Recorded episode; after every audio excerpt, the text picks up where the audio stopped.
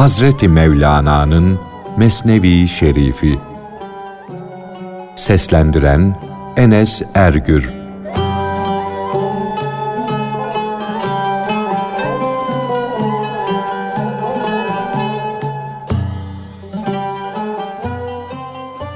Allah, akıl ve insan.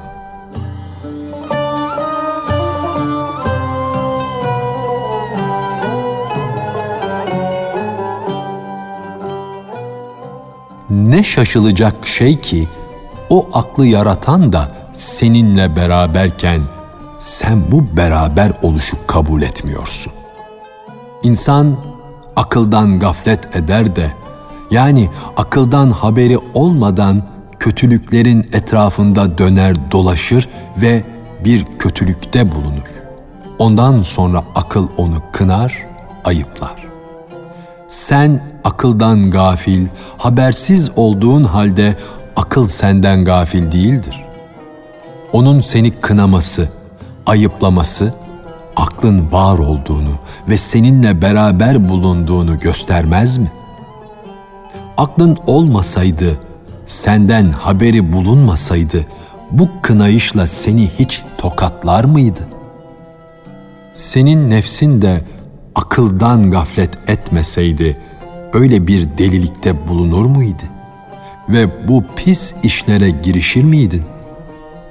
Şu halde sana göre aklın bir üstürlaba benzer. Varlık güneşinin yakınlığını onunla bilir, anlarsın. Aklın sana yakınlığı anlatılamaz. Keyfiyete sığmaz. Akıl ne sağda ne solda, ne öndedir ne de arkadadır. Ey gafil kişi!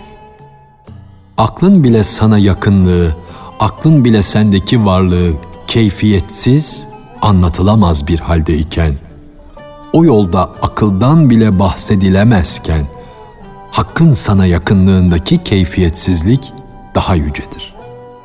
Parmağının oynaması ne parmağın önündendir ne ardından, ne sağından ne de solundandır.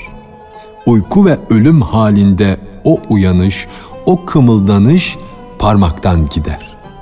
Uyanınca yine gelir. Uyanan parmak sana yine dost olur, hizmet eder. O hareket ediş, o uyanış parmağına hangi yoldan geliyor?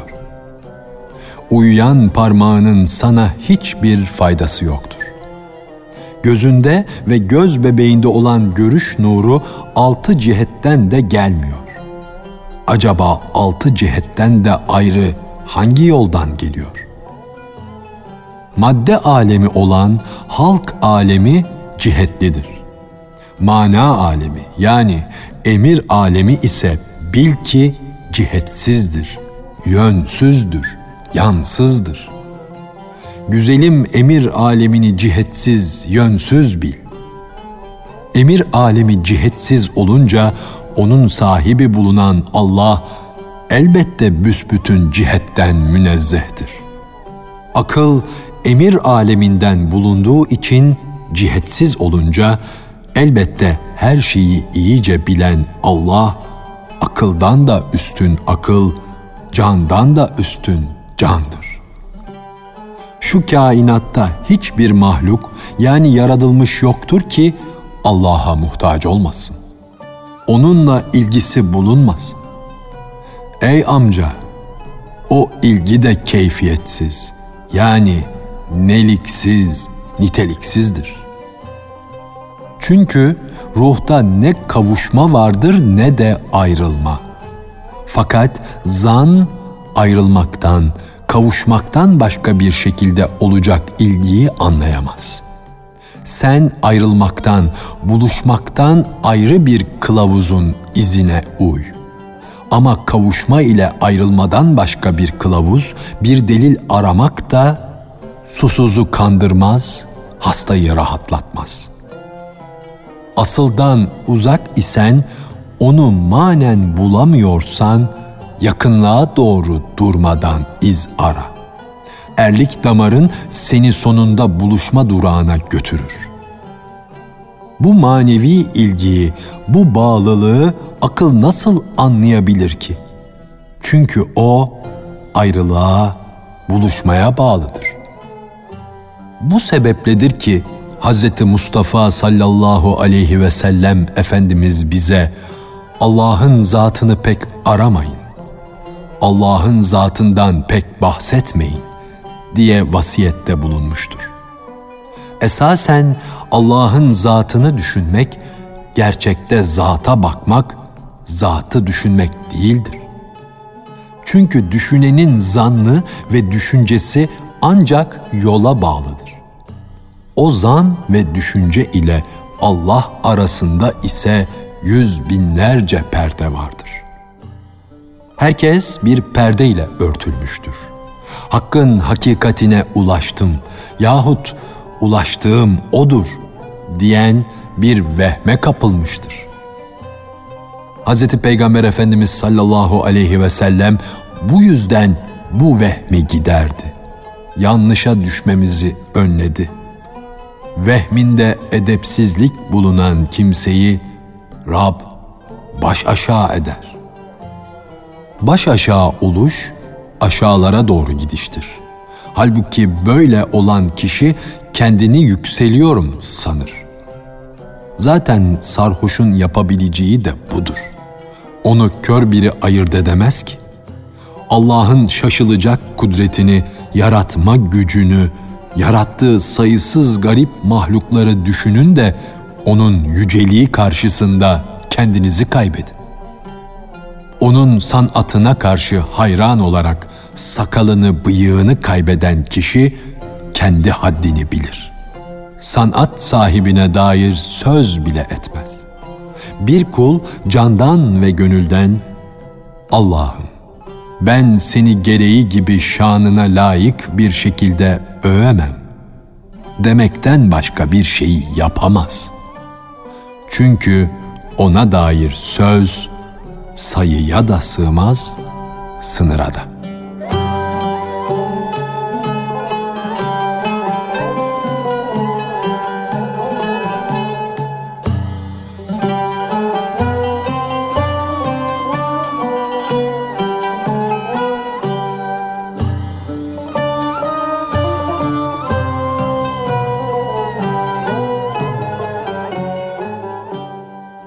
İskender-i Zülkarneyn ve Kaf Dağı.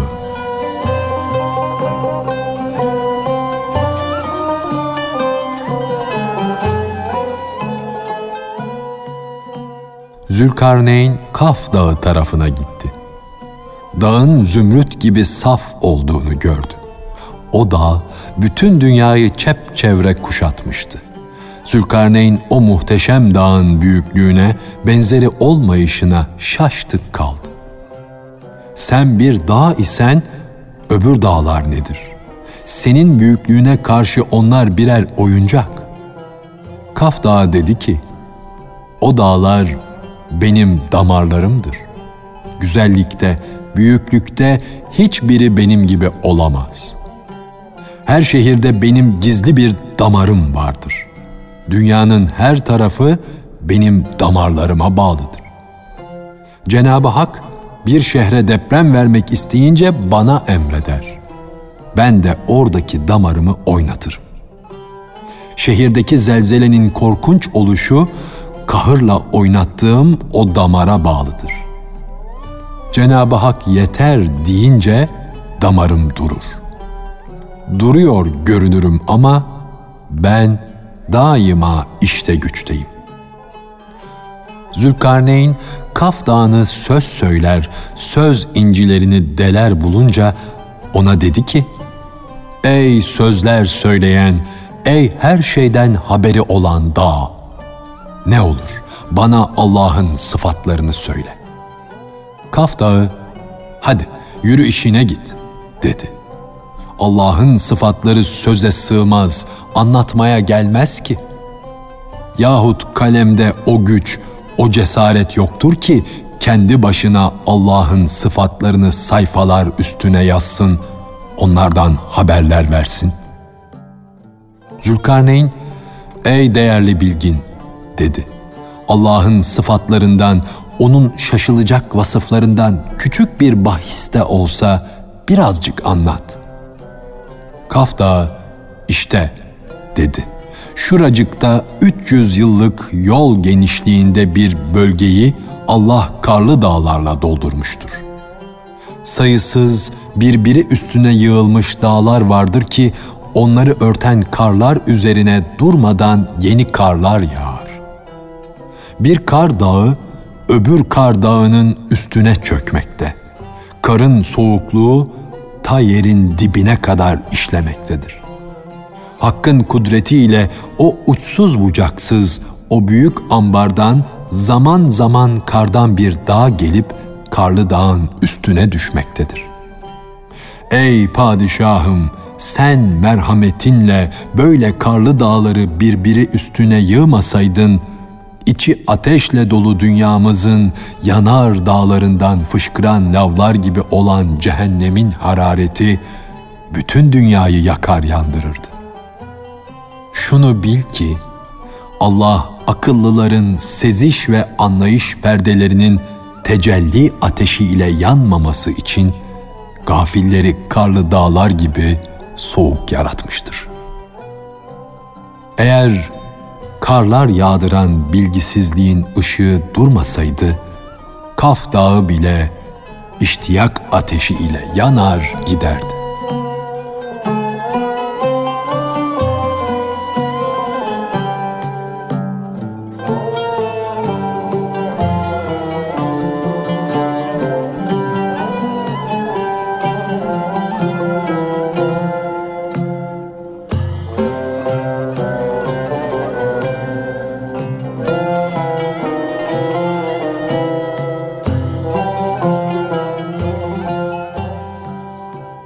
Ateş, hakkın kahrından bir zerredir.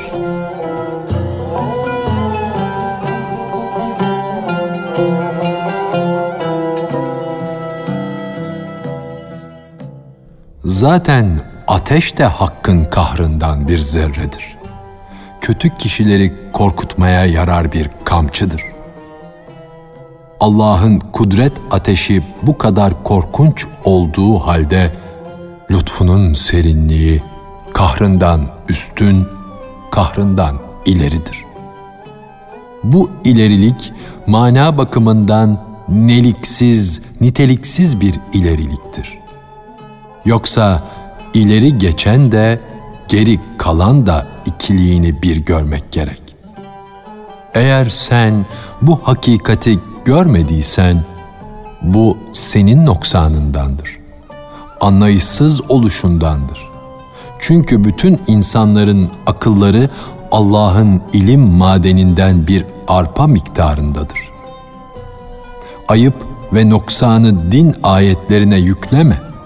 Ayıbı ve kusuru kendinden bil. Balçıktan yaratılmış kuş bunu nasıl anlayabilir, din göklerine erişebilir? Kuşun uçup dolaşacağı yer yüce havalardır. Çünkü onun gelişmesi şehvettendir, nefis hevasındandır. Öyleyse sen evet, hayır demeyi bırak. Hayran ol. Şaşırıp kal da önüne ilahi rahmetten bir binek gelsin. Bu şaşılacak şeyleri anlamakta acze düşer de evet dersen bu senin için bir tekliftir, bir zahmettir. Eğer hayır diyerek inkara kalkışırsan bu inkar senin yolunu vurur.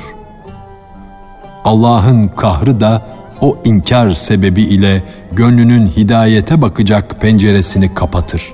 Sana hakikati göstermez. O halde hakkın yarattıklarına karşı hayran ol. Şaşır kal.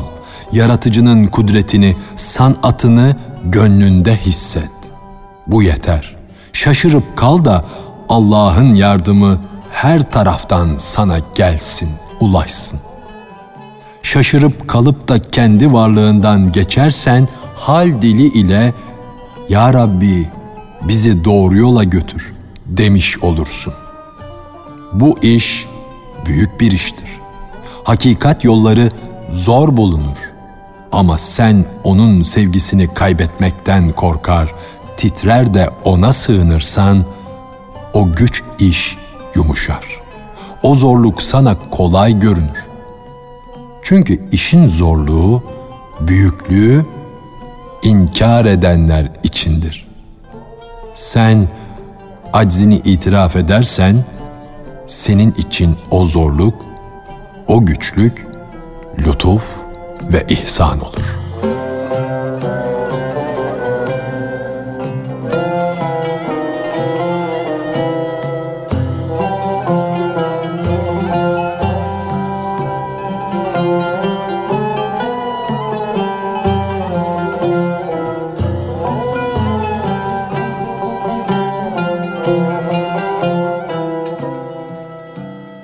Karıncalar ve Kalem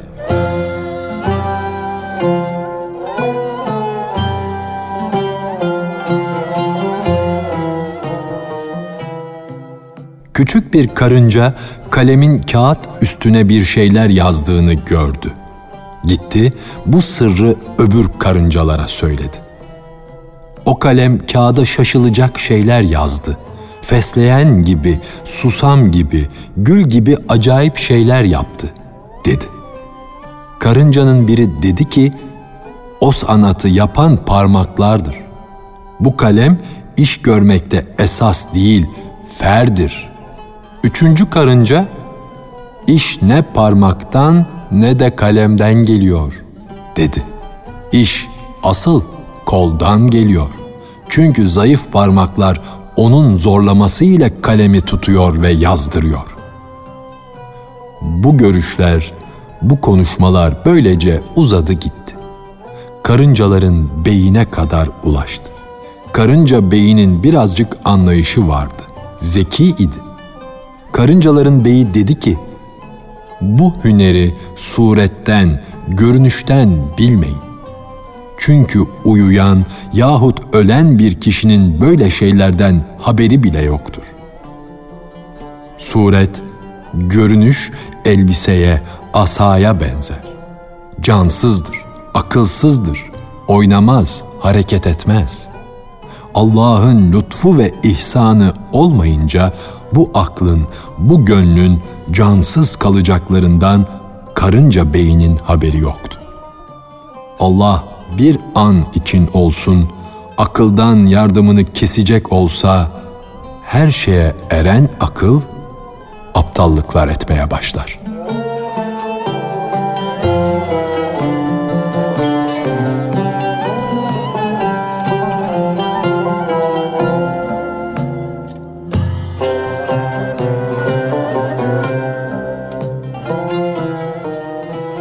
Hazreti Mevlana'nın Mesnevi Şerifi. Seslendiren Enes Ergür